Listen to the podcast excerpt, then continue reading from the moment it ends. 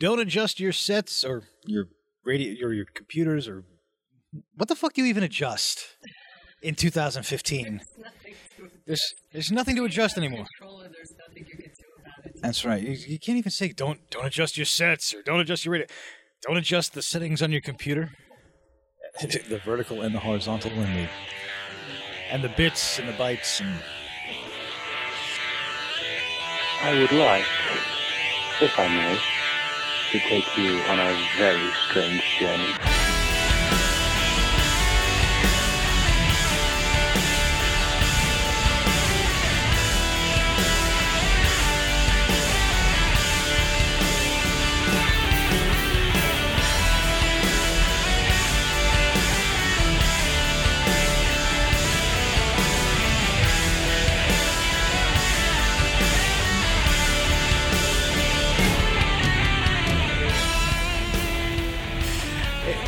It's 9 cents, the 9 cents podcast.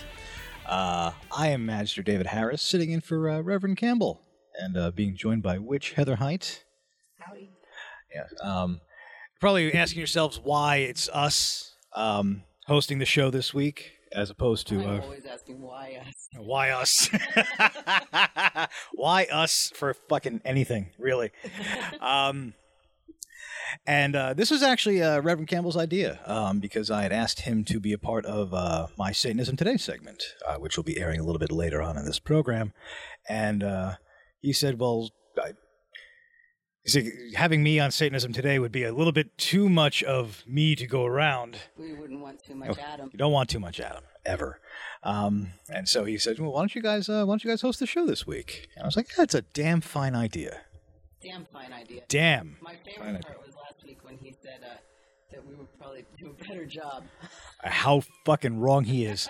Apparently he's never listened to Hate Speech Radio. Yeah. What a shit show that was. Been like anything but you guys. Exactly. we could dig up a corpse and just sit him in the chair. It would be better than whatever the two of us can do. It's the worst. Well, I don't know. There's no sound really. Yeah, exactly. Silence. Silence is better than the horseshit that comes out of our mouths. Silence is better. I don't think that's true. You could put a microphone in an insane asylum, and you'd probably get more coherent conversation. Or at least more interesting sounds. Yeah, that's true, too. Just weird schizophrenics talking about... It smells like cunt. I myself cannot. Why are we doing that? What? I don't know. Yes, exactly. Of course, the first thing you think about. Yeah. And so this is weird for me because I'm not used to hosting a show anymore. It's been what? When did we kill Hate Speech? Like 2 years ago? Something like that. Yeah. I'm sure you'll just fall right back into it. Yeah. And it feels weird because I'm so... People ask me why I'm not doing a weekly show anymore about anything, whether it be Satanism Today or Hate Speech Radio or some other weird incarnation. And really the ultimate answer is that I just don't give enough of a shit about anything going on in the world around me to spout off about anymore. I just don't care. The only thing you spout off about is about how much you don't give a shit about the thing that you're spouting off about. On Facebook. It really, I look back at who I was years ago, just full of fucking anger and rage about the world around me. And as I approach 40, I realize that none of it matters. I feel like Heather Height should be playing quietly in the background. Little Barbara Streisand. I would sing it, but nobody wants that. No, certainly not. We're not going to hook up anything that's fucking. No. Not that kind of production level this time. No, definitely not. This is the apathy show is really what it is.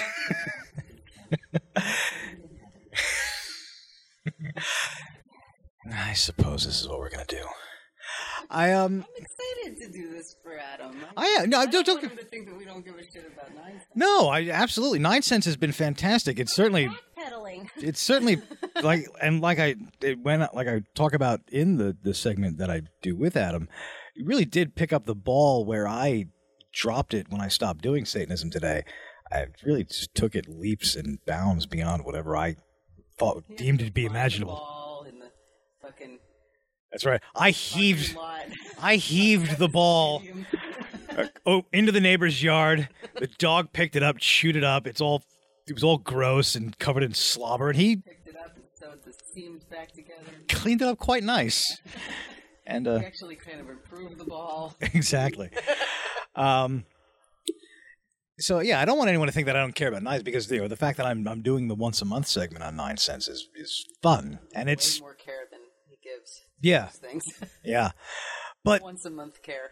But to sit down and really examine the world around me, I don't care. I just don't give a shit anymore. I don't.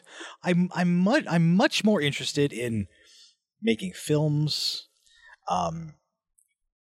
photographing and filming women in various states of undress. Because you weren't at all interested in that before. Well, I was interested in doing it, but I wasn't actually doing it. I am doing it now. Why are you doing it?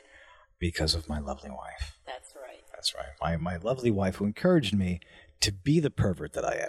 Yes, you should embrace your core self. Like, that is who you are deep down inside. That's right. Deep down inside, I'm a piece of shit.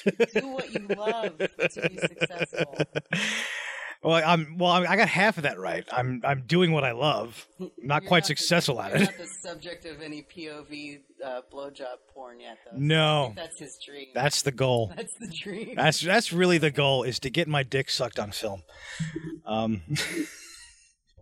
We're really just taking this whole thing to the gutter. I'm sorry. It's horrible. It's what I do. Why do I do that? I'm a sweet girl. No, you're not. Oh. You're a fucking piece of shit, just like your husband. You really are. All right. You're a piece of shit. You found a piece of shit to marry, and now together we're just big and shitty. Oh, we're the biggest, most wonderful pile of shit ever. And I guess that's the takeaway from all of this, is that I guess the anger is out of my system. Do you know what I get angry about now? I get angry about people in traffic. That's the main focus of my anger now, is people on the Belt Parkway preventing me from getting home at a reasonable hour when I get out of work. That's what I'm angry about now. I don't, politics, I don't care.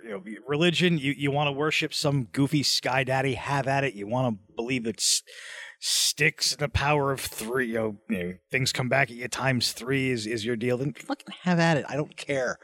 It doesn't affect me in any way. You're a trans person and you want to become a woman, or you're a woman, you want to become a man. Do your thing. You deserve rights. You deserve the ability to do whatever it is you want to do. No, I don't get angry about these things anymore. I occasionally I'll look at something and be like, "Oh, that's kind of stupid," but I don't give a shit. True. I don't care. It's true. David doesn't care. I don't care. I'm not gonna protest. And that's really the state of mind we should all be striving for. We should strive for a state of mind where you look at the world around you, you see people doing their own thing, and you don't care.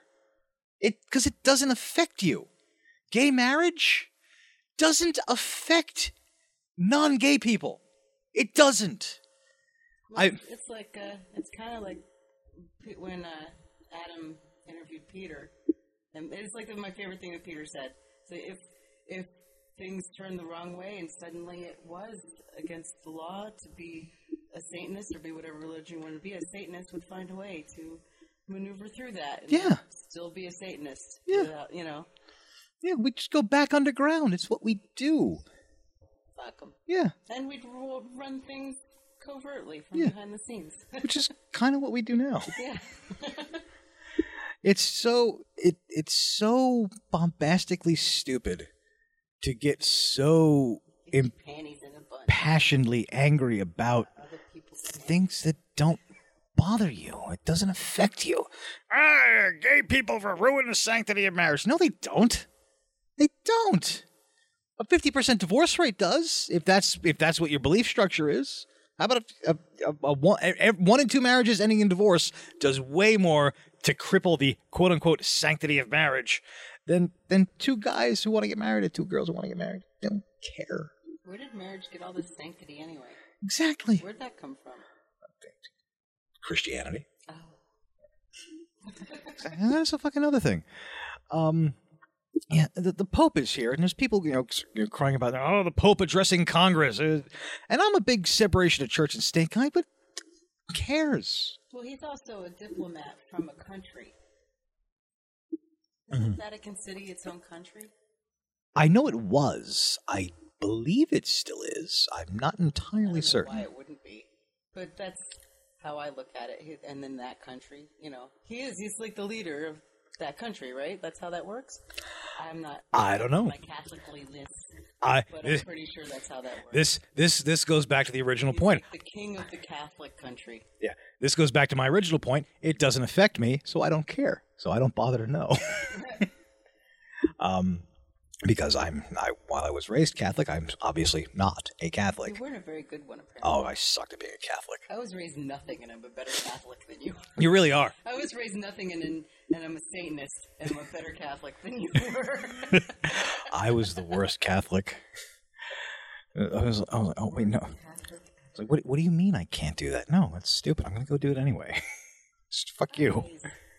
Yeah. You can't do the things. We did the things. Guys. Look for that meme on the internet. It's hilarious. I think it's called The Bible in a Nutshell. It's fucking funny. So what do we got going on this week here on the 9 Cents? Well, we have coming up, of course, we have Satanism Today with an interview with Adam Campbell. Yes. Addressed already. We have a segment of Militant Eroticism with the dean. Yes. And he told me and you what the topic was now. Right. And we forgot. Yeah, we did. When we record the introduction to that segment, we'll go back into the email that he sent us and look up what it was called, and we'll tell you what it is. We have whatever other nonsense we might talk about now, and then we have I'm doing a segment kind of with you because, you were lazy, didn't want to write anything. Didn't want to write a whole thing out about humor. Having a sense of humor on the interwebs, and as Satanists, yes, having a sense of humor about oneself, right? Because that is something that I don't want to get too deep into it because that takes away from your segment. But it's Well, we could just talk about it now, and that will be the segment if you want to do that. Well, we need to cleverly edit your introduction in. Oh well, we could just do it in. I guess, okay. We'll just cleverly edit later or something, I guess. Okay. All right. So here it is, Something Different with Heather Height.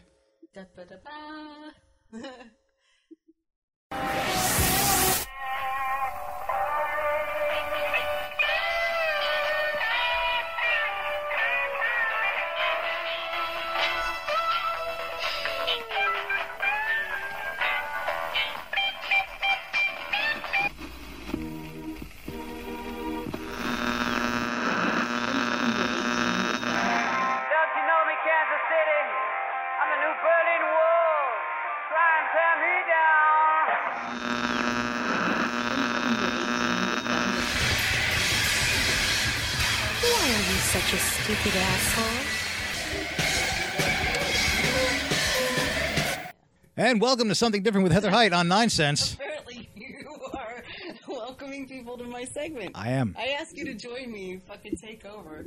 Adam, what have you done? It's kind of what I do. I'm so uncomfortable hosting things. I come in and I take things over. I swept it. Kick it under the couch. I swept into your life and took over your comedy career. Yes. And dropped it. Kicked it under the couch. So I want to talk about having a sense of humor as a Satanist. And the thing is, it's pretty much on me. When I first met you and the first time we went out to dinner, and we went out to dinner with some people that I now know are very freaking funny people. Mm-hmm. But as a comic, just like Satanism, it's a very elitist, snobby group of people. Mm-hmm. Comics are very snobby. Yes. And so I went in and I was like, none of these people have a freaking sense of humor. Because I would say something funny, and they'd all just stare at me. Like I grew a bill. Like I got lobsters coming out of my ears. And now there's a couple elements at play here. One of them is no matter what you are or how advanced you think you are, women don't register as funny. It just, when I'm funny in a crowd and they don't know I'm a comic, they look at me like they don't, like I'm stupid or they didn't even hear what I said. But then when they find out that I'm a comic, suddenly everything I say is hilarious. Mm-hmm. Because they're like, they're primed for it. Now they're like, oh, okay, funny things are going to come out of her mouth. Uh-huh. And now I understand that they're funny and she's not retarded or something. And she's just making jokes. So that's an element. So, but I came out of that thinking just Satanists just didn't have a sense of humor. I think a lot of that is born out of the, and, oh God, I can't think of her name now. Jay Moore's wife. Yes. I was going to mention Jay Moore's wife. God damn it, I can't remember her name, but she played the daughter on that show where Bobcat Goldthwait played the puppet. That's how she became famous. Her name escapes me. And it sucks because she's legitimately funny. She's very funny. She's a brilliant writer and writes a lot of Jay Moore's stuff. Yeah, and there was a famous story about her and Jay being at a party, and Jay not really understanding why people don't laugh at her jokes. Yeah, well, it was really like she would write things for him and he'd be like, why aren't you just doing this yourself? And she's like, I'll tell you why. It's because I'm a woman. Pretty girl syndrome. Pretty girl syndrome. And she actually presented him with an example at the party. She's like, watch this. We're going to go sit around with a bunch of people. I'm going to tell a joke. No one's going to laugh. 10 minutes later, I want you to tell the exact same joke and watch what happens. And sure enough, standing in a crowd of people, she cracks a joke. No one laughs. 10 minutes later, crickets. 10 minutes later, Jay cracks the exact same joke. Uproarious laughter. It's pretty girl syndrome. I've had it happen to me on more than one occasion. Yeah. So in groups of Satanists, it happens quite often. And groups. Not anymore now. Most Satanists know that I'm a comic, and that lends to some different level of understanding. We all have preconceived notions about people based on their gender and, their age or whatever it is. So I don't fault them for that. Most of the time I make fun of you behind your back because you didn't laugh at my joke because you're a sexist asshole. Right. So, I almost said that's not true, but it's true. A lot of times I'll make fun of you behind your back because your joke wasn't funny. True. Actually, not behind my back. Yeah, to your face, really. Immediately. Yeah. In front of people. Yeah. You're an idiot. The other element at play is Satanists, like comics, another correlation, oddly enough, take themselves too seriously. Yes. Yes, that is very much a common thread between Satanists and comedians that they take themselves entirely too seriously. They think that the point that they're trying to make is so profound that you think, oh, wow, I never thought of it that way. When it's it's quite often the way a lot of people think. Yeah. And most of the people that I'm friends with on Facebook have been they're very tolerant of me. Yeah. Because I make fun of everything, and it's not that I disrespect their point. It's just that I see something funny about everything. And that's the hallmark of a comic, is that you see humor in absolutely everything. Everything is funny. In fact, the more tragic something is, the funnier it can be. Like the two lesbians learning sign language because they're adopting the deaf girl. Remember that commercial? No. Oh, I've made you watch it with me because it was like this beautiful, touching commercial. Oh, was it? For Wells Fargo. Okay. And this lesbian couple, and that's supposed to be the hook at the other lesbian couple. It's two women. It just shows two women learning sign language independently of each other. Uh-huh. And then they go to pick up their little girl, and they sign at her, "We're your new mommies." And I love this commercial, and I'm showing it to you because it's touching. And then I pretend sign language at you, but you're rug munchers. I will destroy my own moment. I will kill my own moment for the laugh. You have to. That's comedy.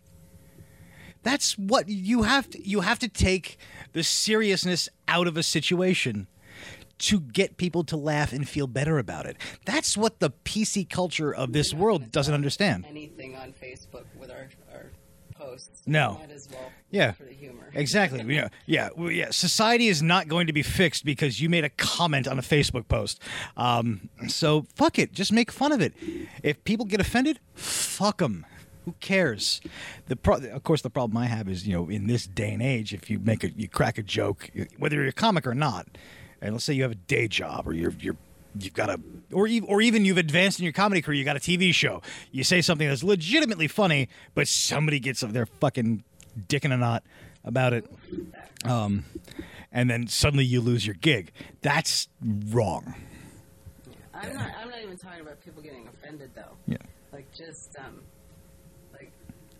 And it's not hurting anybody. This is just my observation. I'm not looking to solve any problems or change anyone's behavior either. This is just one of those funny things that I find humorous on a daily basis that I talk to you about. Like, I just had this interaction online, or I just had this email exchange, and I made this joke, and nothing. And one of the biggest, what is the word? I don't know. The person who does this a lot to me is actually Adam. And Adam, I know he's funny. Adam is hilarious in person. He is. Adam is Rain Man online. Adam does not react to jokes. I really have to really spoon. I am making a joke, and I would like to have a humorous exchange with you now. And then Adam will joke back and forth with me about things. He's just very right to business. Like, I sent him next week's segment ahead of time. I was so proud of myself.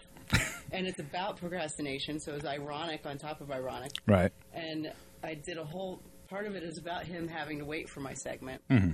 I mail it to him, and I'm like, I think you're really going to like this, winky face. Mm-hmm.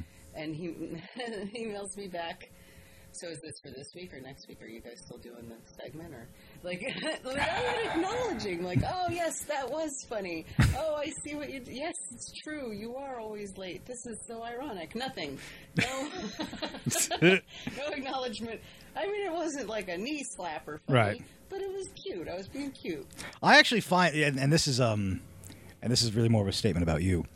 Isn't this all a statement? Yeah, it really is all a statement about you and your ego. Ego. How fragile you actually are.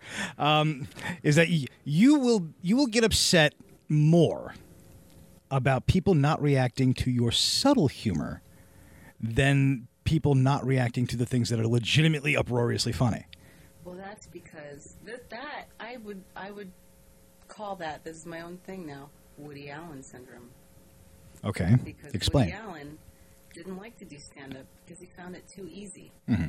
And I understand, even though it's infuriating, because he's friggin' brilliant. The moose bit. I understand what he means, because the more people find something funny, the less I respect that thing. Because it's hacky. Not because they find it funny, but because I know why they find it funny. And that's a symptom that I see a lot of comics have, and it's to their detriment. It fucking kills people's careers.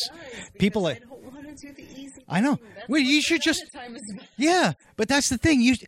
It's not about that. You just fucking buckle down, blow through the easy shit. Establish yourself as a comic, and then do the thought-provoking stuff. Look at early Carlin.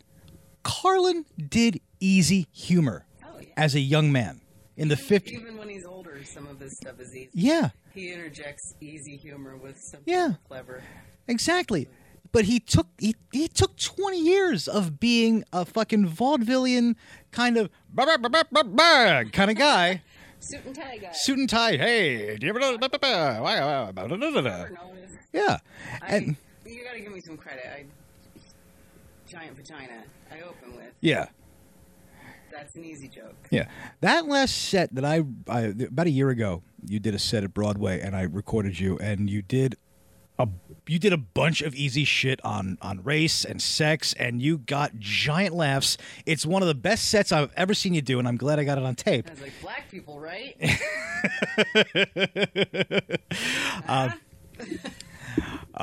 Yeah, I mean, you did joke. You open with giant vagina. You segue into your Puerto Rican side piece, and it's fucking hilarious. Yeah, and yeah, way to that Puerto Rican side piece. And it was that was a fun set. Yeah, it was, and you hate it. You hate it because it's all easy stuff. It is. I'll actually post that video to the Satanism Today Facebook page so you guys can see what I'm talking about. But watch, she's fucking hilarious. But yeah, it's all easy. But yeah, do easy until you become known. Then you earn the right to be thought-provoking. You have not earned the right to be thought-provoking. The reason I'm okay with giant vagina is because of the bait and switch. Yeah, I think it's a clever bait and switch because I seem to be going into a typical anti-male fucking thing, mm-hmm. And that's what people actually see it as, like, oh, that joke about how men and comedy, blah blah. But it's not about that at all. Mm-hmm. It's just about it's about the bait and switch that I do, mm-hmm. and that's why. So I find it clever. Mm-hmm. So I'm okay with doing it, even though it really is low-lying fruit. Mm-hmm. You know? Can we talk about something that might make it an uncomfortable situation between us? If you insist, Magister. And this kind of goes into this. I openly admit that, you know, when you and I got together and I started working to help promote you as a comic, I probably pushed you too hard. And you have told me that I've killed your love of comedy. And I accept that. And I say that 70% of the reason that you are not more successful is my fault. 70? You would make it 70? I'll take 70% of the blame. Wow. Here's the being a hero for the show. Here's the 30% that I put completely on you. I'm gonna hate this. You're so gonna hate this. To give you a little pretense, for about a year and a half, there's a comedy club in the West Village, the CB's Comedy Club. I was producing shows. The booker was a man named Wayne Rada. Good man, well established. He's not a good man. Go on. I like Wayne. I've always liked Wayne, and till the day I die, I will say that Wayne is a good dude. I like him. It doesn't make him a good person. I mean, he's in comedy, so I mean, good person is relative. Oh, okay. All people in comedy are scumbags. Yeah. I like Wayne a lot. Yeah. I just, he's a good man. Yeah. So I'm producing shows with the intention of trying to get Heather passed in his room. Like the fifth or sixth show, I get him to tell me, okay, she's ready. Right. You got him too? I think it was probably my comedy. Yeah. Well, he would not have seen your comedy had I not produced the shows. I thought you meant that I see what you're going. Yeah. At. You mean you got me on the show and you got him to look at me? Yes. Yes. Fifth or sixth time I get her up in front of him. He says, okay, she's ready. Here's my number. You got to call me every day because I'm a dick. I don't answer the phone. But he didn't say it that way. He said, call me every day. I'm not going to answer, and I'll probably never call you back, but call me every day anyway. And I did call him every day for probably about a week. You called him once. No, I thought I called him every day for like a week. No, you called him once. I was deluding myself and got mad at it every day for a week. Yeah, you called him once and then said, fuck him, I'm not calling him. And it was a year and a half of me promoting shows down the toilet. Oh, please. This isn't the only reason you did that. You're trying to get in other comics' pants. Oh, that too. There's a lot of this. You weren't just doing it for me. You're doing it for other reasons, too. And you were doing your own comedy. So don't just say that was just down the tubes just because of that. Yeah. So, but it's that desire to buck the system. All right. But you know what? Here's where my instincts come to play. Is CB's open? No. Is he doing any fucking thing? He's out booking in L.A. Am I in L.A.? No. And I wouldn't be. But here's the reason why it's important. It's got nothing to do with him. It's got nothing to do with... For people that don't know, here's how you become a traveling road comic. You get passed in the room locally. All right, you got to impress a booker. You have to. Once you've impressed that booker and he's putting you on shows, then the onus is on you to network with the more established comics.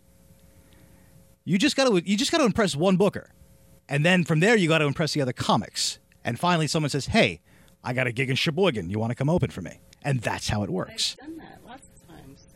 I was doing that when we met. Yeah, but you're not doing it now. No.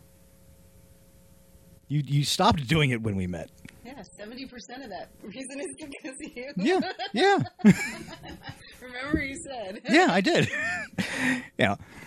But your oppositional defiance and your desire to succeed outside of the system. I want to succeed because I'm funny, not because I'm sucking the right gay booker's dick. All right? But we've just said that it's not about that. What do you mean it's not about that? We just wanted me to jump through hoops for him for no reason. So just fucking Travis wasn't calling him ever. Well, we kind of know why. Oh yeah. That's yeah. Right. Yeah. That yeah. Was the other reason. So I just didn't respect that. The other booker that you wanted me to suck up to was a raging alcoholic that almost made me want to go to therapy every time I worked for him because he reminded me of my father. That man is a fucking cab driver now. He's driving a cab. Fucking Ryerson. So I think my instincts are pretty strong. Your instincts are strong, but your calendar is not. My calendar? Your calendar is kind of barren. My count. Oh, well, I'm just not sucking up to the right people. I just didn't. The thing that you could fault me for is not taking advantage of the stand. Yeah. That is the one that I will take because I know that Patrick is going to be a successful person, and I know that he has a foot fetish. And how I don't take full advantage of that and how I'm not there all the time, that is completely my fault. Yeah. But the other fucking people, that's instincts. That was a waste of time with what's his face and his little thing, side piece and the whole, it went under. It would have done no good. And the people that I networked with there, that's, I could still talk to Yamanika if I want to. I could, they're all comics though. They're all, they're not going to do me. I'm not going to be going out to LA. We could go hang out with Travis if you want. We could go hang out with Travis in LA. You want to go to LA? Hang out. Travis is, oddly enough, I've been following since he moved out of the apartment and moved to LA. He's working. Yeah, he's doing shit. We could totally go. We have an open invitation. Go hang out with Travis. That's our link. That's the networking that I did. Through CB's. Travis and Yamanika both on the West Coast. That's true. All right, so what's the takeaway from this? The takeaway from this is that I have a tremendous ego. Yes. And it would help if you guys would just have a little more sense of humor about yourself. All right. I guess that's what it is. It's all my fault. That's the takeaway from my segment. Exactly. You turned into a freaking therapy session. Sure. And with that was something different with Heather Height. Yeah, that certainly was, wasn't it? I'm so not getting blown tonight. But you got some shitty room you're trying to run? All right. Tune in next week to see how Heather fucking trashes me. Oh, that's right. You already have next week's segment in the can. All right, so two. Yeah. Yeah, following weeks will be fuck my husband. He's a douchebag. All right.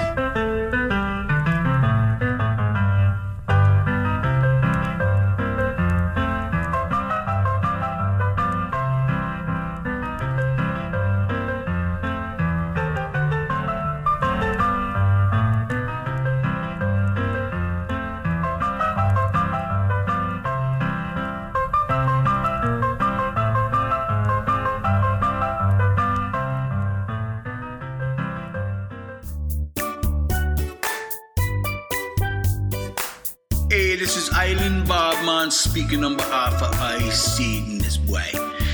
Listen, you are so ugly, man. Put on this sigil of Baphomet. Look at you now. You're so sexy now, man. Here, give it back. That one is mine, boy. I say give it back, or I'm gonna cut you now, boy. You want your own, then go to iScenes.com and get your own, man. They got everything you need. They got sterling silver pendants, rings, and medallions too. They got an LED wall plaque for you, man, that you can customize for your sexy self. Whatever you need, they got that, boy. Hear me now, iSatanist.com. And say it with me now, iSatanist.com, the highest embodiment of satanic products, man. Go there now and get sexy.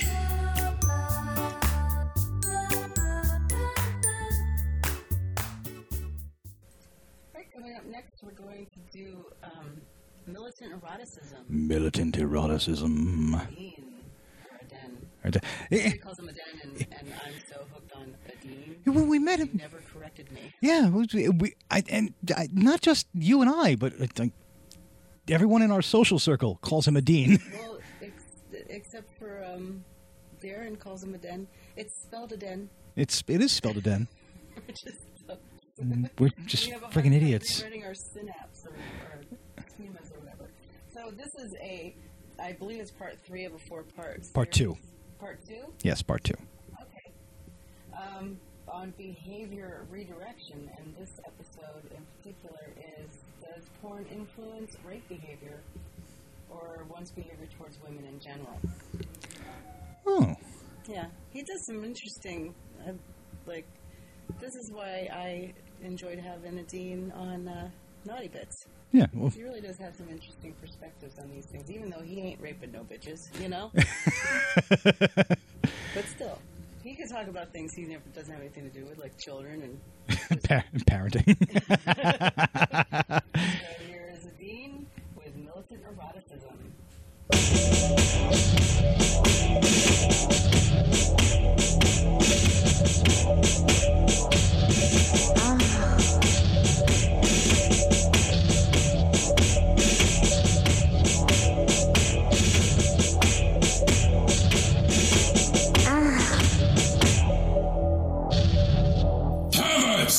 Lusters, the top-hated and the low-browed. With a scarlet passion and valid gospel, I say to you, thou in sick style remoted altars, be not of love, but of lust, and to one our bellies full is our bellies full. Expand your genital rebellion to vindicate the shrew. Let thy brothel be revelation, then thy moans are divine wisdom. There's no salvation in the whore's religion. Our dogma is their kink. With legs spread, with flesh mounted, we point out to our accusers, a slut alone is no slut at all. This I say to you, my fellow eroticists, my hands are on warriors. It doesn't matter who bends over. In the end, we are all degraded.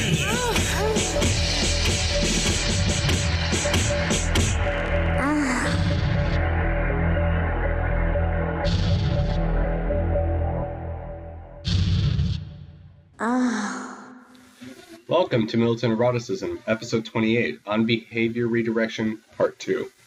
I am Aiden Ardennes. Though the media doesn't concentrate on it as much, the debate over pornography causing sexual violence hasn't disappeared from the legal and psychological arena. In the late 1970s, Catherine McKinnon and Andrea Dworkin proposed an ordinance that would have outlawed pornographic images that were seen as the most degrading, and in 1902, the Barnard Conference on Sexuality. During the conference, some feminists regarded sadomasochistic sex as inseparable from patriarchal hierarchies. Other than feminists, the religious right has also expressed concern over the effects of pornography. They have theorized that it creates dissatisfaction with the real sexual experience, causes people to imitate unsavory behavior, and distracts people from pursuing monogamous relationships. Oh no. There are no studies to be cited that support any of these conclusions. Within the various arguments bent on banning pornography, there are many sub-arguments from various groups and dot the timeline from the present back to the 1960s. I'm going to start by exploring these various factors that make up the anti-porn movement and its supporting research. The most well-known argument against pornography comes from what Lynn S. Chancer of Fordham University calls the sexism side of feminism, which is that pornography helps to cause misogyny, sexual violence, and the continuing of a patriarchal society. This type of feminism is also known as radical feminism.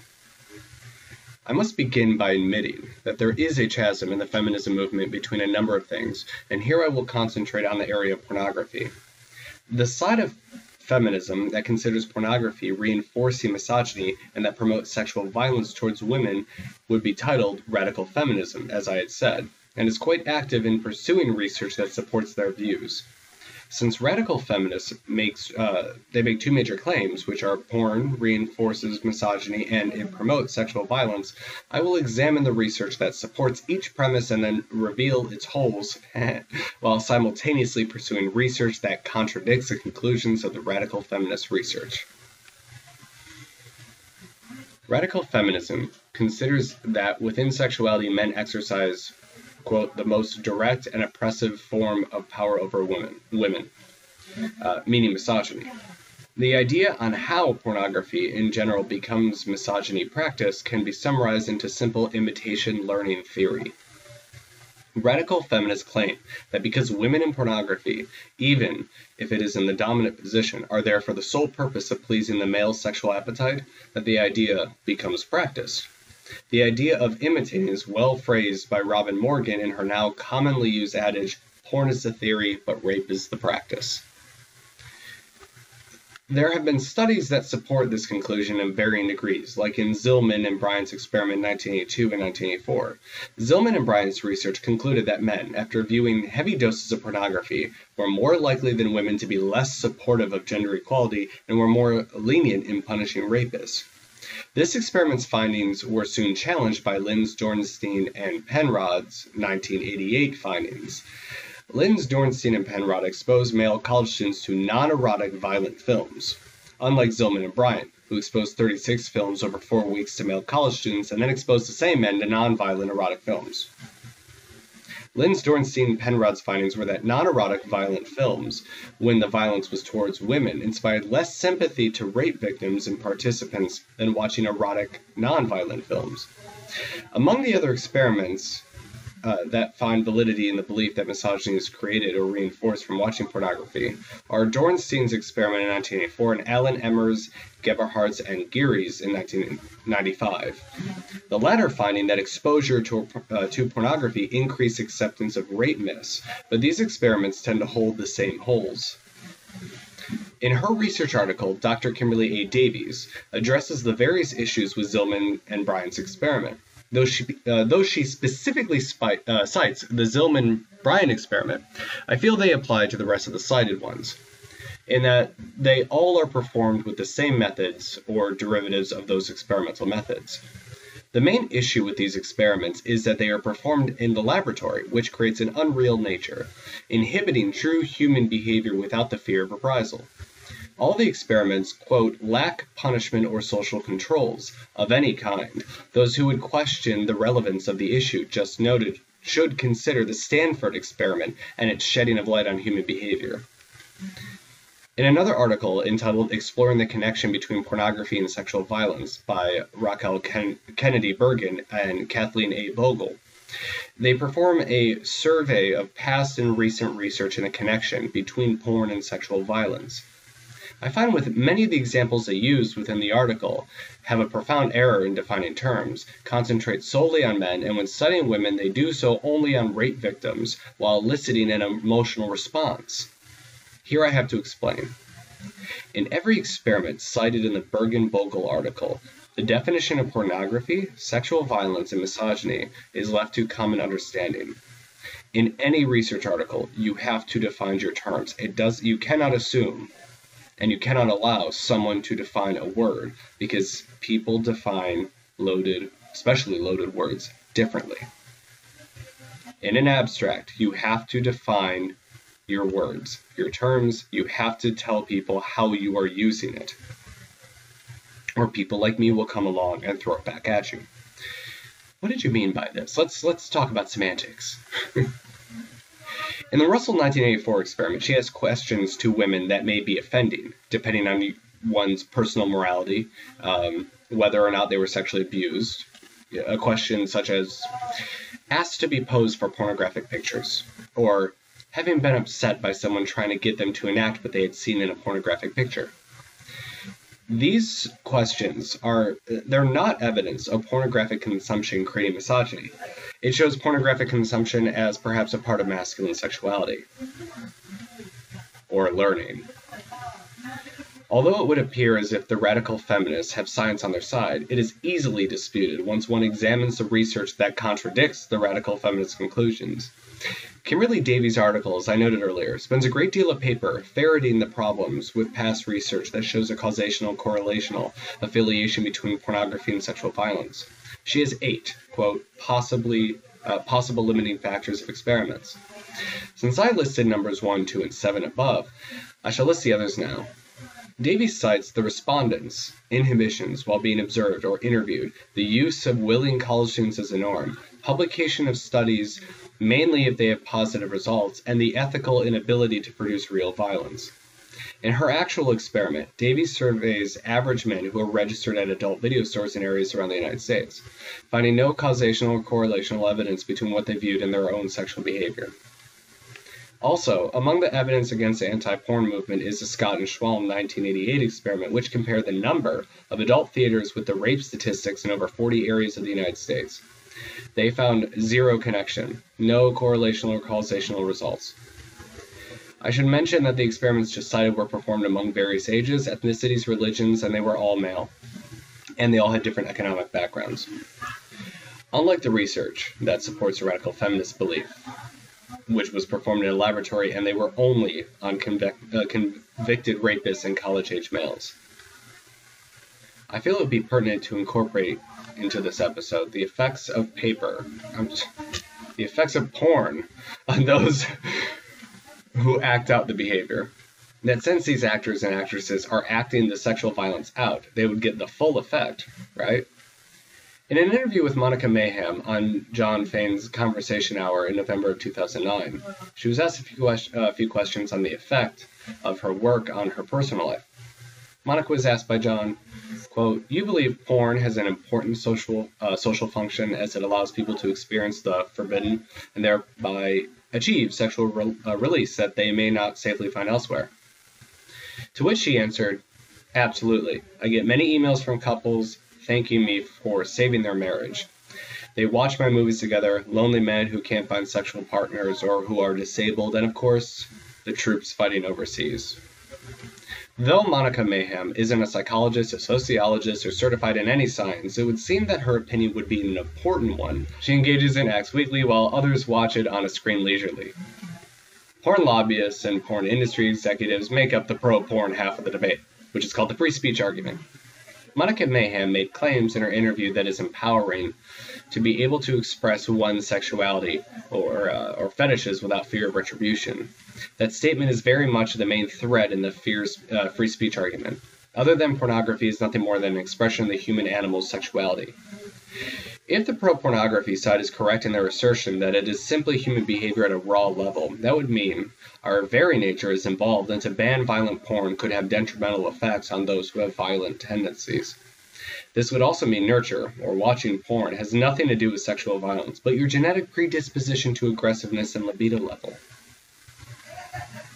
Now, what I just labeled your libido level would be called, if too high, the hypersexual disorder. The hypersexual disorder can be translated into basically meaning sex addiction, and it is not listed officially in the Diagnostic and Statistical Manual of Mental Disorders, newest edition, the number 5. The symptoms of this disorder were listed under miscellaneous diagnosis called sexual disorders, not otherwise specified, in the previous DSM-4. There is a fairly new theory out in the research world that an overgrown sexual appetite, read hypersexuality, may be part of the cause of sex offending.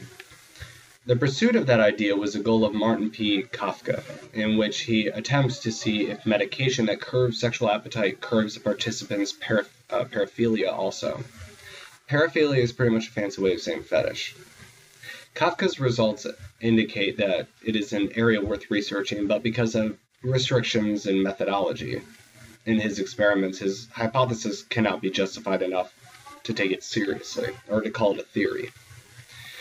Now, a paraphilia, as defined by the DSM-4, are sexual disorders characterized by recurrent, intense, sexually arousing fantasies, sexual urges, or behaviors generally involving 1. Non-human objects, 2.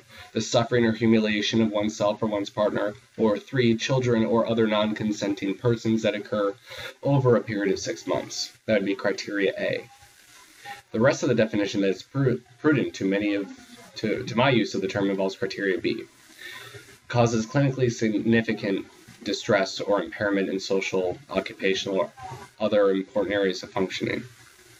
It is important to note that the DSM-5 has changed paraphilia to paraphilic, and they are associated with sexual violence and sexual criminals. Paraphilias do include voyeurism, sadomasochism, rape, pedophilia,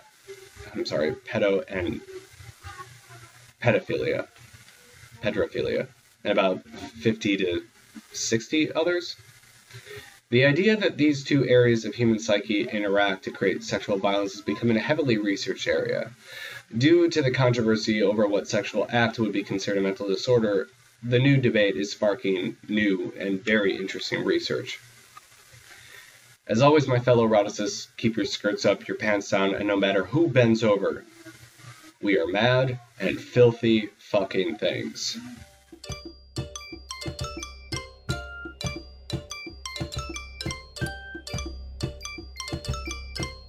Ever wonder why genies are trapped in bottles? Because they're a bunch of goddamn drunks.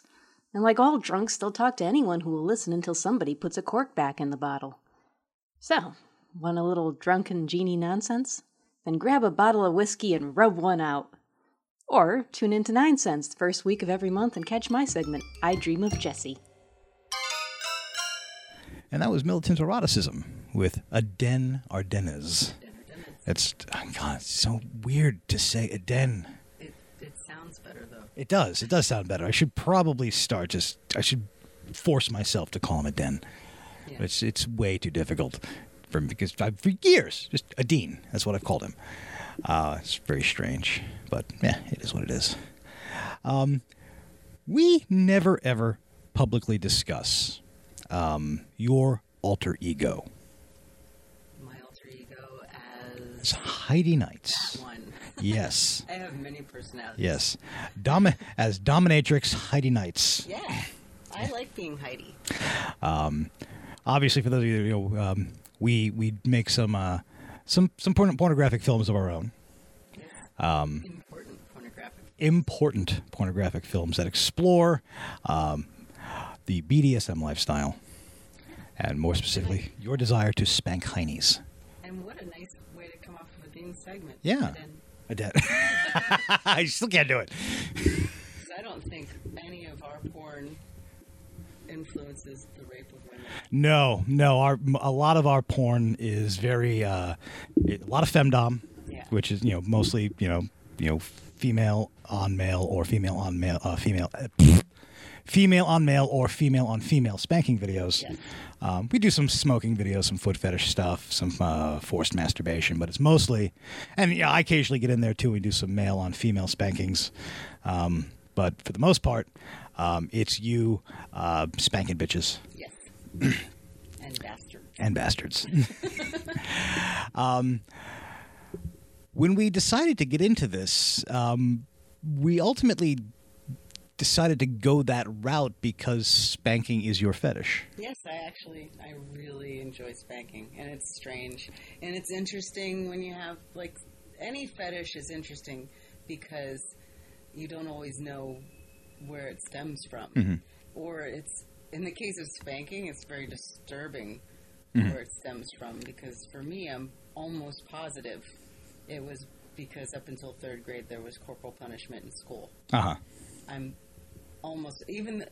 It disturbed me so much. Third grade was the last year, and the kid had to go down to the principal's office and get this fiberglass and wood paddle. Ooh. Right? And then bring it back up. and bend over in front of the class and get paddled. I never even looked. I would put my head down on the desk. That's how weird it is. Wow. But it's the only real exposure that I had to spanking. You weren't like because I know we've talked about in the past. You experienced corporal punishment in your own childhood. But it wasn't the same. It was I experienced erratic, disorganized beatings. Any exact target, you know, that was totally. And maybe it's structure. It's the structure of it that does it for me, and why that would manifest as a sexual arousal thing. I have no idea, but there's something that has something to do with structure and with definite consequences. Mm-hmm. Like, for some reason, that's sexualized for me. Oh, I think that's common. I think that is more common than people would expect. I think that's a way that people tend to deal with trauma, is they tend to fetishize it and sexualize it as a means of dealing with it. Yeah. I know that I have, and this sucks for anybody I've been involved in a relationship with, except you, because we've managed to work through it and doing the open relationship thing. I have a gigantic infidelity fetish. There's nothing better in my head than a cheat nut. Yeah. We've discussed the cheat nut. Yeah. Yeah, we've talked about the cheat nut. And for people who enjoy or who have a thing for doing something that's so naughty, you know, the infidelity thing, there's no better nut than a cheat nut. I like roasted cheat nuts. I like honey almond cheat nuts. With a little wasabi. It's delicious. Like the spicy with the sweet. And I think a lot of that stems from, you know, in my being cheated on myself in my early relationships. And I sexualized it. And it's weird because for me, it never went to, like, because you hear about cuckolds, you know, people who just want to be, you hear that, you know, the guy that they're made is fucking is better than them. It's not about that for me. It's about just being bad. And the, my mate enjoying herself sexually in any way that she sees fit. And for me to enjoy myself sexually in any way that I see fit. Yeah. It's, you know, so that's where it goes for me. But that's interesting that as far as spanking goes, that your only exposure to it was traumatic. But yeah. But it makes sense that, you know, as a method of dealing with trauma, that we sexualize trauma. You hear so many rape victims who then develop rape fetishes. It's a coping mechanism. Yeah. And there's. It can be argued that either is or is not healthy. I think it's healthy. If it happens so naturally, yeah, then it must be healthy. It must be like a healthy direction for the brain to go. It's less traumatic. And sexualizing something gives you power over it. Yeah. So definitely, I think it would be a healthy thing. Yeah. How could, you know? Yeah. I interviewed a comedian. She's open about this now, so I can say her name, Caitlin Bailey, for my next piece in Penthouse Forum. As a teenage girl, she started her own escort business, and for her, it was all about the fantasy of being a high-priced call girl, somebody wanting to be with her so badly that they were willing to pay obscene amounts of money to have her. And she discussed that being, you know, sort of being key to female sexuality. Women like to be desired, yeah. And I think that stretches across, you know, to men as well. I certainly enjoy being desired, and so humans basically enjoy being desired, and you know, you can develop a fetish for that. The thing that like people view being a prostitute as being demeaning to women, but obviously she didn't find it demeaning. She found it empowering. Yeah. The thing that keeps me from sessioning with people for money is stories and experiences that I've seen when I used to be Julie's personal assistant, where these men would come in to be abused and then had to get some little inkling of their fucking manhood back at the end and say something demeaning to her. And I was like, I would never have clients. It keeps me from getting them. Yeah. Because you know the first guy that says that, I'm going to punch him in the face. Yeah. And the second guy who says that, I'm going to punch him in the face. and it's just not going to... And I will never take their calls again. Yeah. And then it'll be just like me with the fucking... With comedy. With the comedy. It's like, fuck this, I'm not calling him back. No, fuck him. And that's a... Regain your fucking manhood. Go do it. Go abuse your wife or take it out on a clerk somewhere. Don't... Fucking, you come to me to be abused. Yeah, and that's a shame thing. That's society shaming those men into thinking that they are somehow less of a man for enjoying being abused by women. Yeah, and that's a bunch of bullshit. It's whatever makes you come makes you come. It doesn't make you less of a human being. It has really nothing to do with your identity as a man or a woman. It's just what gets your rocks off. Yeah. The only healthy thing about the guy in Wolf of Wall Street is he goes to a dom and he just is doing it because he's a freaking sex addict and experienced junkie, and he doesn't have any shame about it whatsoever. Yeah, it's kind of what drives me sexually. It's just like, okay, let's give this a shot, see if I'm into this. Anything. You're up for anything kind of. Yeah, I'm a down for whatever kind of person. Yeah. I like that about you. Yeah, I was like, I'll try it. If I like it, I'll keep doing it. If I don't, okay, I gave it a shot. Didn't like it. That's just kind of how it is. Yeah, I like that. Yeah. And with that, I have no idea how or why this would segue into Satanism Today, but that's how we're going to do this. My interview with Adam Campbell, the regular host of this program, here on the 9 Cents Podcast. Here is Satanism Today.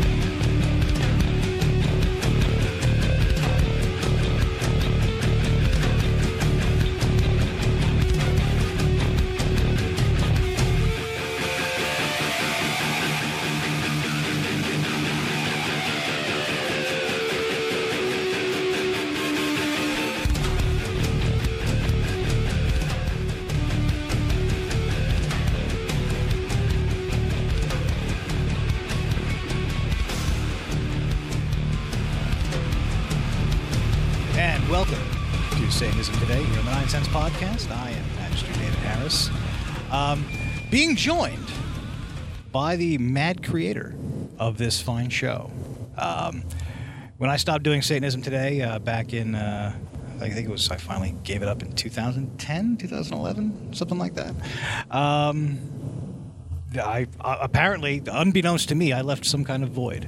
And this gentleman picked up the ball and ran with it in a way that I never even perceived as possible. And he definitely has...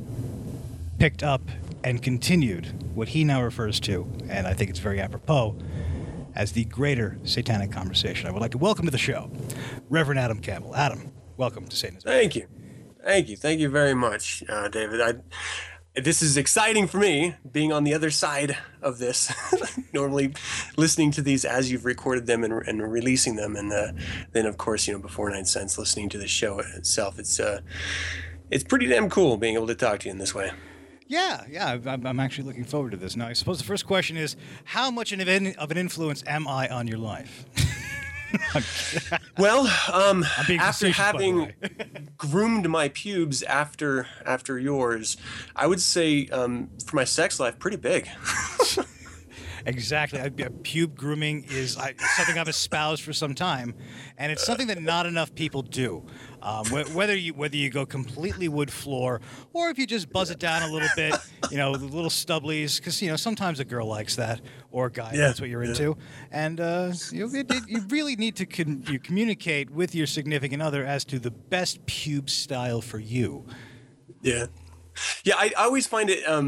the most dangerous when you either first start it or it's been a while and you have to go back. It's like Michael Douglas in Romancing the Stone when he's hacking through the jungle with the girl at his heels. That's kind of how I take to manscaping. I'm just pleased with the Romancing the Stone reference. I haven't thought about that movie in 20 years. I love that show so much. It's a great film. So I guess let's start, because one of the reasons I wanted to have you on is because you've become so synonymous with the 9 Cents podcast, and I think not too many folks know who you are outside of that.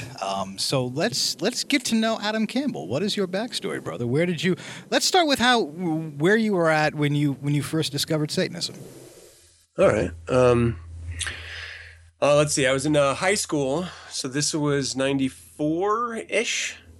So I first heard about the Satanic Bible. A buddy of mine, this is middle school, like a long time ago. We were assigned a religious paper, like an essay on a religion. A buddy of mine said his brother had the Satanic Bible, which at the time, I'm coming from a position of I was raised in a Mormon household, so there is something, there is a devil. There are magical spells and demons and curses, and so I, when someone says, hey, I've got a Satanic Bible, you can get that and do your paper on that. That's all it was. Like, from that moment on, I was obsessed with the idea of the Satanic Bible, especially when he didn't come through and he was afraid to bring it to the school. So I sort of just marinated in the thought of the Satanic Bible up until the point I actually got off my ass and bought one myself. And so, again, this was junior high school or something like that.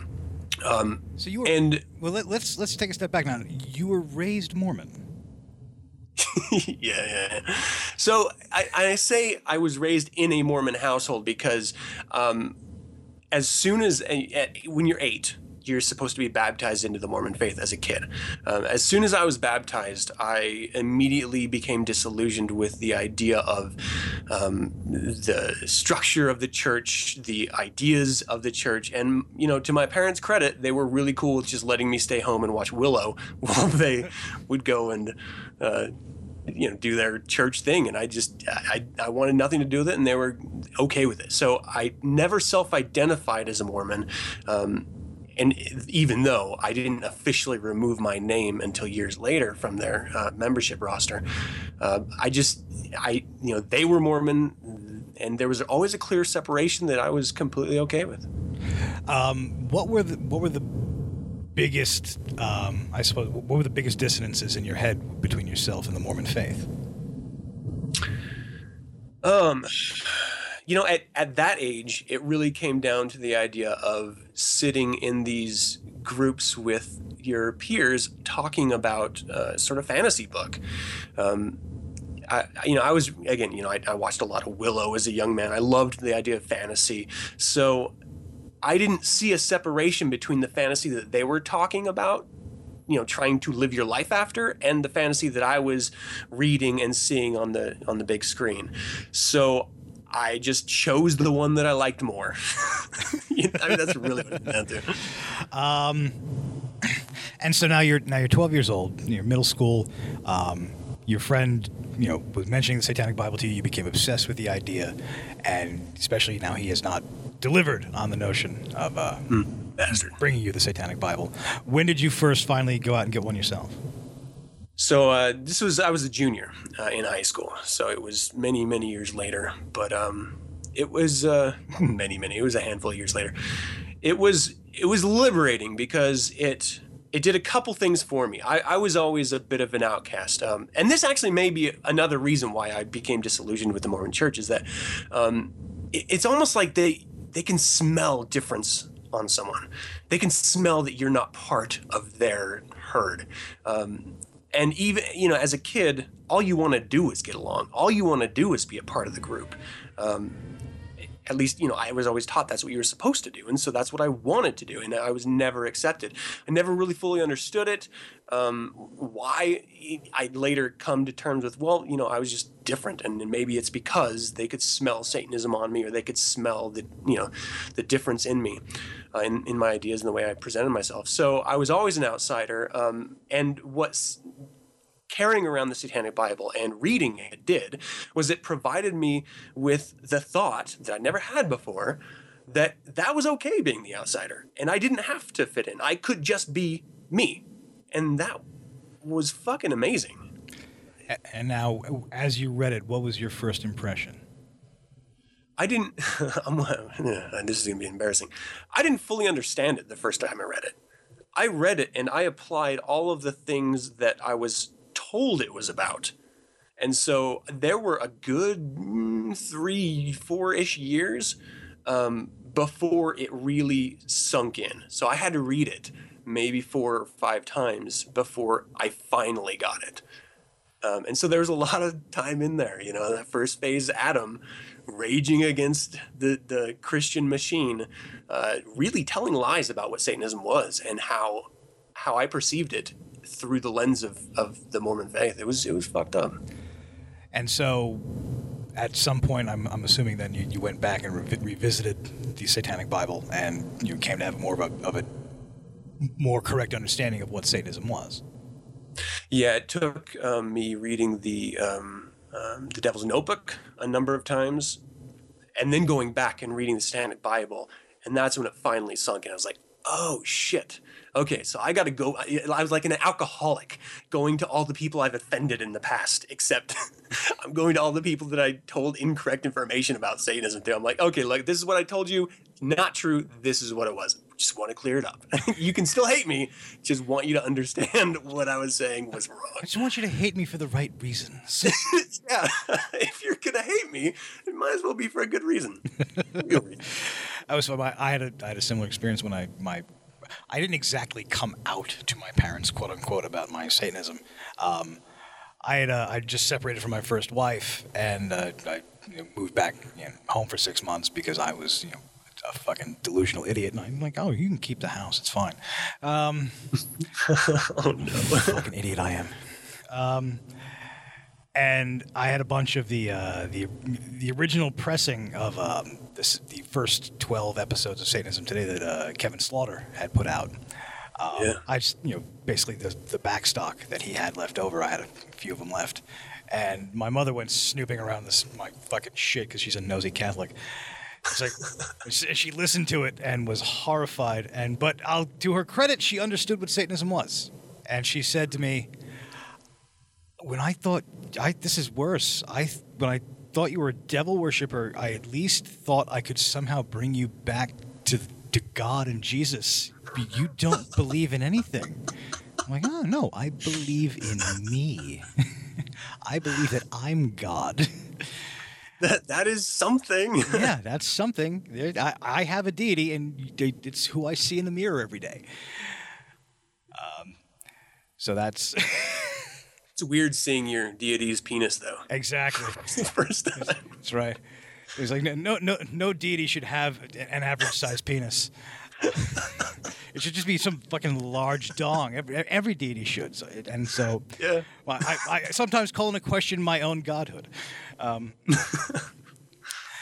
now let's get into radio. Obviously, did you have an interest in radio beyond just doing 9 cents? Was radio part of your background? Were you bitten by the radio bug? Yeah. Honestly, no. I've had zero interest. Even 4.5 years in, I don't really have an interest in doing this. It's a constant battle of me thinking, where should I spend my time? Where am I most productive? And why am I doing what I'm doing, spending all the time that I'm doing, with this radio show, this podcast? Honestly, it came down to a point where, again, I've never really had a bunch of friends and stuff. And so the people that I do have, I hold really close, and I have really powerful friends, just not many of them, powerful friendships. So I had a bunch of them just left my area, and so I never really hung out with them, and I was just sort of doing nothing. So I thought, you know what better way for me to stay in touch with my friends than to produce this little radio show, and they can tune in and they can hear and me and I can get feedback from them, and it would create an opportunity for a back and forth that without it I wouldn't have had. I never went into this thinking I would have listeners caring about what I said or a perspective I gave. Never imagined that. But and here's the reality of it. I saw that there wasn't a satanic personality at that moment. I had a lack of connection with people, and I thought this would be a great way of doing that. I can sort of, you know, kill two birds with one stone, so to speak. And it just happened to work out. I don't know. And so was the original notion of you podcasting to podcast about Satanism?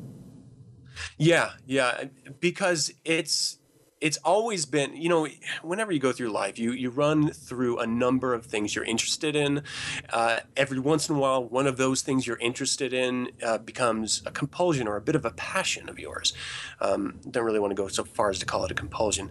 But because I've always, you know, coming from a position of being told I have to fit in, and never being able to, no matter how hard I tried. I discovered this thing that says, you don't have to fit in. You can be you. I championed it. I loved it.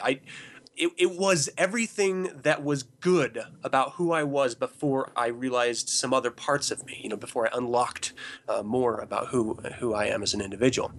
So it was my first passion. And so when I thought, hey, I'm going to do a podcast, there's nothing else I could do a podcast on. The only thing is Satanism. And I felt like, you know, there's a vacuum. I can keep in contact with people. I can maybe, you know, clear up a misconception. And then just in the process, share a little bit of who I am with whomever may be listening. One of the reasons that I cite this as really as the primary reason for me discontinuing Satanism Today for a time was that it was rapidly becoming less and less about Satanism, and it was becoming more and more the Dave Harris show. Which I was going to do the Dave Harris show. I would just do the Dave Harris show and not piss all over the legacy of Satanism Today by just making it exclusively about my thoughts and opinions. I think one of the great things about 9 Cents that has allowed you to go on and prevent that from happening to you is the addition of additional personnel. Now, was that your original intention as well, or did it sort of evolve into that? So I think, you know, the way it happened is Erin Casaval was introduced to 9 Cents by a friend of hers, and she reached out to me and told me how much she enjoyed it, and, you know, just we started a friendship from that. I saw that she was posting a whole bunch of blues tunes to her Facebook page, and I thought, you know what? Every week I am struggling to find content. On a weekly basis, it's really, really fucking hard without help. So I just thought, hey, why don't I just invite her? And I love the blues. She too loves the blues. I could at once provide something else I'm interested in and share something else I'm interested in, but it wouldn't have to be me doing it. And that would free, I thought I was wrong. It would free me up from having to put so much time into this podcast. But that never happens. You then have to edit everyone else's stuff, including yours. So it's not a simple thing, people.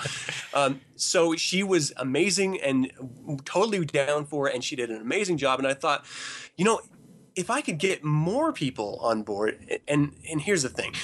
I don't just want people to come speak on the podcast. I want them to have a perspective. I want them to have something valuable to offer. And if I could then put a little bit of the burden on other people, it would ease it off of me. Again, I was wrong. It doesn't. But I thought it did, even though I'm stupid is really what I'm saying. Good idea. Good idea in theory. So, you know, I reached out to other people and and here's the thing. I never planned on searching for someone. I just heard voices and I thought, that is something that's good. Oh, fucking hell, that is something that's good. Jesse is amazing. I was on Letters to the Devil one day and I saw a post she made and I was like, this is so different than anything I would have thought of. It's so different than other things that I've heard other people say. It's a satanic, drenched idea. This is perfect for 9 Cents. And so I reached out to her. She was awesome with it. Darren, I took a visit to the Black House a couple of years ago, and I met Darren in person for the first time. We had corresponded. I'd interviewed him on the show in the past, and he had told me about his agent provocateur that he did for a paper. And I thought, well, you're not doing that. How about, you know, you join me on this 9 cents thing and we'll just do it here. And he was so amazing. He was a little wary at first, not sure if his opinions would be welcomed, because they can be, for some people, really, really difficult to hear. I loved it. I absolutely adored it. And so I know I have offended people with the personalities that I have brought to 9 Cents, because they've told me. Yeah. I get people saying they will not tune in anymore unless I get rid of X. And fuck them, because I love X. The people that are a part of this show, it is because of what they have done and they have said, removed from 9 Cents, that's the reason I pulled them to 9 Cents. Right. And that's the old adage in entertainment. If you're offending somebody, you're doing something right. Because it, in essence, that's what talk radio is supposed to be. It's what talk podcasting is supposed to be. It's supposed to inspire thought and discussion and present an idea that may be incongruent to your own, so that you can sit there and have a different perspective and see how somebody else sees the world for a fucking change, and not be so narrow in your worldview. It's important to be open to other perspectives, even if you don't agree with them. Because if anything else, it helps you to pick apart the argument. You can't pick apart an argument if you don't know what the argument is. Yeah, absolutely. When I would listen to your show, and you actually did it live, and so that's much more challenging than what I do. I edit everything, though I don't edit as much as I probably should. So I would tune into you when I was home, when I could catch the show, when it was going live, and some of the ideas I didn't agree with. I was like, wow, I hear a lot of Satanists, sharing ideas that I don't agree with. This is what's fucking amazing about Satanism, is that we are still Satanists.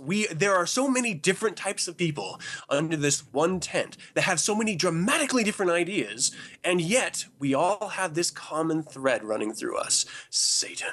And it just inspired me hearing what you were doing, and not agreeing with all of it, but loving every second of it. That's what was great about it. And so I'm sure many, if not all, the people listening to what I do disagree with what I say, but hopefully they're picking up the same thing. They just love the discussion. They don't necessarily agree with whatever. Yeah, and that's you're right. That is the beauty of this thing of ours. We can come from very different places, have very different perspectives on what works for us as individuals. And it can potentially, as long as A, it adheres to the basic tenets of Satanism, and B, doesn't harm anybody else, which is technically tied to A. It can all be considered satanic to the individual. And I've spoken with Satanists that are hardcore libertarians. I've spoken to Satanists who consider themselves to be communists, every political spectrum in between, and every single one of them has managed to convince me that their particular perspective works for them within the construct of Satanism.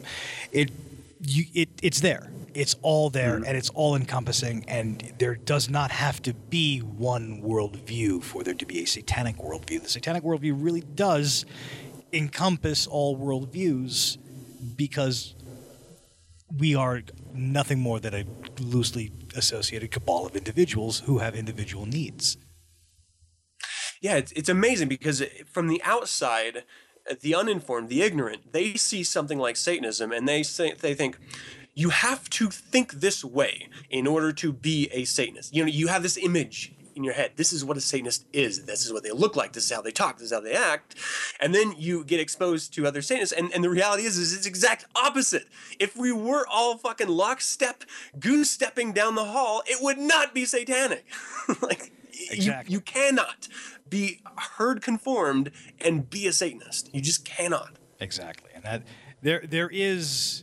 And we'll get to your the segment that you did on 9 Cents. When this airs, it will have been 2 weeks ago. As we're recording it, it's last week. Which ultimately does tie into the notion of herd conformity, and that is I broke your balls about it when I first called you. It's like I'm on the phone with a satanic priest and reputed animal abuser Adam Campbell. It was funny because I saw your status update on Facebook, and I was like, he's like, if you're an animals above people person, you're going to be offended by my segment on 9 cents. And I'm like, oh, okay, well, I'll be offended. That's fine, because fuck people, as far as I'm concerned. But I listened to it, and I was like, well, he's talking about self-preservation. He's talking. It's right in the rules of the earth. Do not harm animals unless you're being threatened. He's accounting for that, and that's what he's discussing. He's discussing self-preservation. If you're being charged by a fucking rhino, you shoot the rhino between the eyes. It's just what you do. It's him or you. You know, like I said, fuck people, but as an individual, obviously you don't want to fuck yourself at the expense of some fucking creature. That's completely acceptable in my opinion. We do differ on the, you know, bop your dog on the nose with a newspaper perspective, but I don't see that as overtly harmful. I just personally think there's a different way to go about it. But again, it's not, you're not beating the shit out of your dog. Mm-hmm. You're bopping them on the nose to correct them. It's, you know, I don't do it. I think there's another way, but it's not. You're not harming the animal. You're giving a mild correction. It's the same as swatting your kid on the butt when he's being bad. There's no difference in my opinion. It's not something I would do, but I don't fault people that do it. Yeah, I mean, a lot of this, you know, when you're running a show that is supposed to entertain and inform, you know this. I'm just for the benefit of the audience. Right. You sometimes need to have manufactured excitement about things. Sometimes you need to overact in order to make it interesting. You can't just say, hey, I'm going to talk about animals. I love my dog, and have people want to listen. You have to, at some point, make it exciting. The reality is I was raised in a family where getting spanked with a belt was a thing. I was raised where getting hit with a wooden spoon was a thing. If you acted out, you were punished, corporal punishment. I was raised in a household where if my dog peed on the carpet, my mom would smack him or kick him. And so coming from that place, you know, I've weaned myself. I've raised two children, and we do not strike our kids. The only time I've ever lifted a hand to my dogs, and I've always had dogs my entire life, I love them to death, is when they do something, in my opinion, egregious. You poop on my fucking floor, I will rub your nose in it, and I will smack you on the nose. Of course, before you ever, I don't want to get shit on my hand. Or I'll smack him on the ass or something like that. You know, it's how I was raised, and animals react to it and they learn from it. And again, we live in a much different time now where people think, and maybe they're right, I don't know, that that's animal abuse or child abuse to spank your kid, though legally in my state it's not to spank a kid. I just choose not to because I love my kids and I wouldn't want to physically hurt them. Yeah. I love my dogs, but again, I make a distinction. You know, I recognize human beings are animals, sometimes better, more often worse, but human beings have a sense of presence, of mind, of thought and behavior that I personally believe is different than the animal kingdom. And so when speaking to an animal, I speak in their terms. If I want to intimidate a dog, then I stare in their eyes and I get to their level and I slowly, aggressively move forward. This is weird. I'm a growler. I know how that sounds. When I get angry, I don't know why. I just do it. It's like just this weird thing about me. And then I do that for the dog, and they react because that is how they are used to doing it genetically. That's just how I behave. And so, you know, when I speak, you know, about my neighbor's dog whining or yapping, and I, you know, make a post, man, someone should beat that dog. And then I get a reaction that is like, someone should hit you with a sledgehammer. There's some fucking idiot online. Well, you're a fucking idiot. Like, I have a hard time. I don't really have a good filter is, I think, what it comes down to. Yeah. If I see people acting stupidly, I will point at them and say, you are stupid. It's gotten me in trouble in social media, and so I've pulled out of social media. I can't stand looking at people doing and saying stupid things. And so now I only react to it when they come to my house and act stupid. In this case, this person came to my house and acted stupid, so I had to make this episode around that idea. Mm-hmm. I wrapped it around the idea of self-preservation because that's an... I have to take a couple steps back. I prepare for the show in that I think about what I want to talk about and I make notes. I don't write down essays about what I'm going to say or where my thought or the train of thought is going to go. I like to freeform. Yeah. And so that means sometimes I don't fully realize my ideas, which is bad and I shouldn't do it, but it's what I do. And so I don't know if that episode necessarily hit home where I wanted it to hit. But again, we're at time constraints. We're at participation constraints. You know, my idea of bringing up the self-preservation aspect was that animals are reacting as animals. You need to react in that way. So speak to people, and this is Lesser Magic 101. Speak to people in the way that they expect you to speak to them. You cannot sit there and look at a dog and say, that was a bad idea. How about you change your behavior? They're a fucking dog. So I speak to dogs in the way that they understand. I didn't hit my neighbor's dog. I just closed the window and ignored him. But it was enough that it bothered me that I thought it would be an interesting discussion. Right. Getting back to the growling thing, how long have you been a werewolf? I've always loved that so much. No, you know, here, I don't. It's just always as a kid, I mentioned this in the last episode. I would sleep in the doghouse with my dog. I have always just, I think Satanism has something to do with it too, because as soon as I read, "You be you," and you're an animal, I was like, I'm in. All in. I am an animal, and so I'm going to act as I naturally want to, and that means sometimes I growl, which in turn, as a parent, means sometimes my kids growl, which is fucking weird. But does your wife get mad when you shit in the yard? She hits me with a newspaper, as she should. Rubs my nose in it.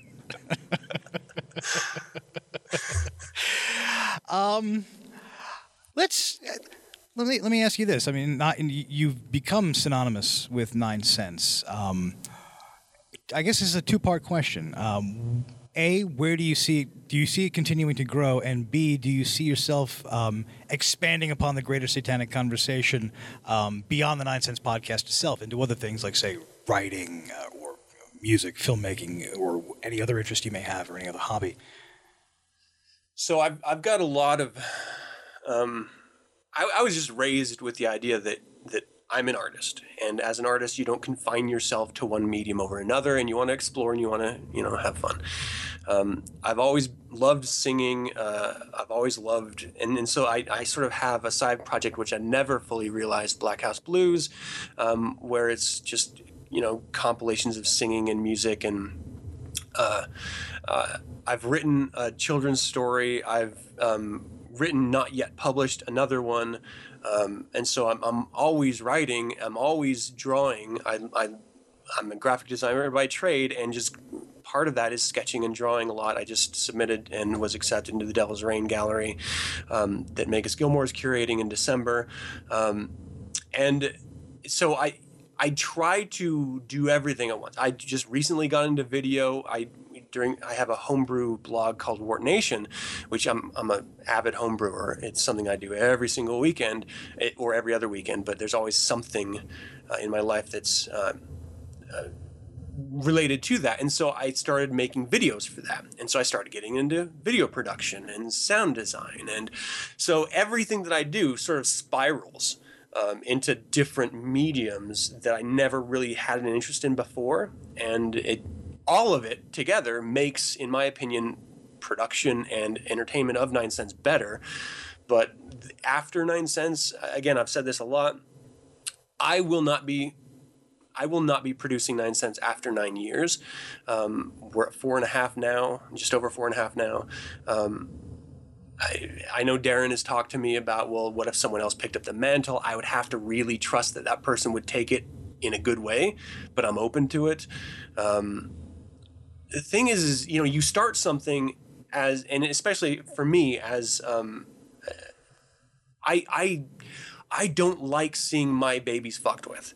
You know, if I create something, I want to own it, and I want it to be a representation of, in some way, me. And so if someone else is going to take up the mantle, I have to make sure it's going to be in a good way.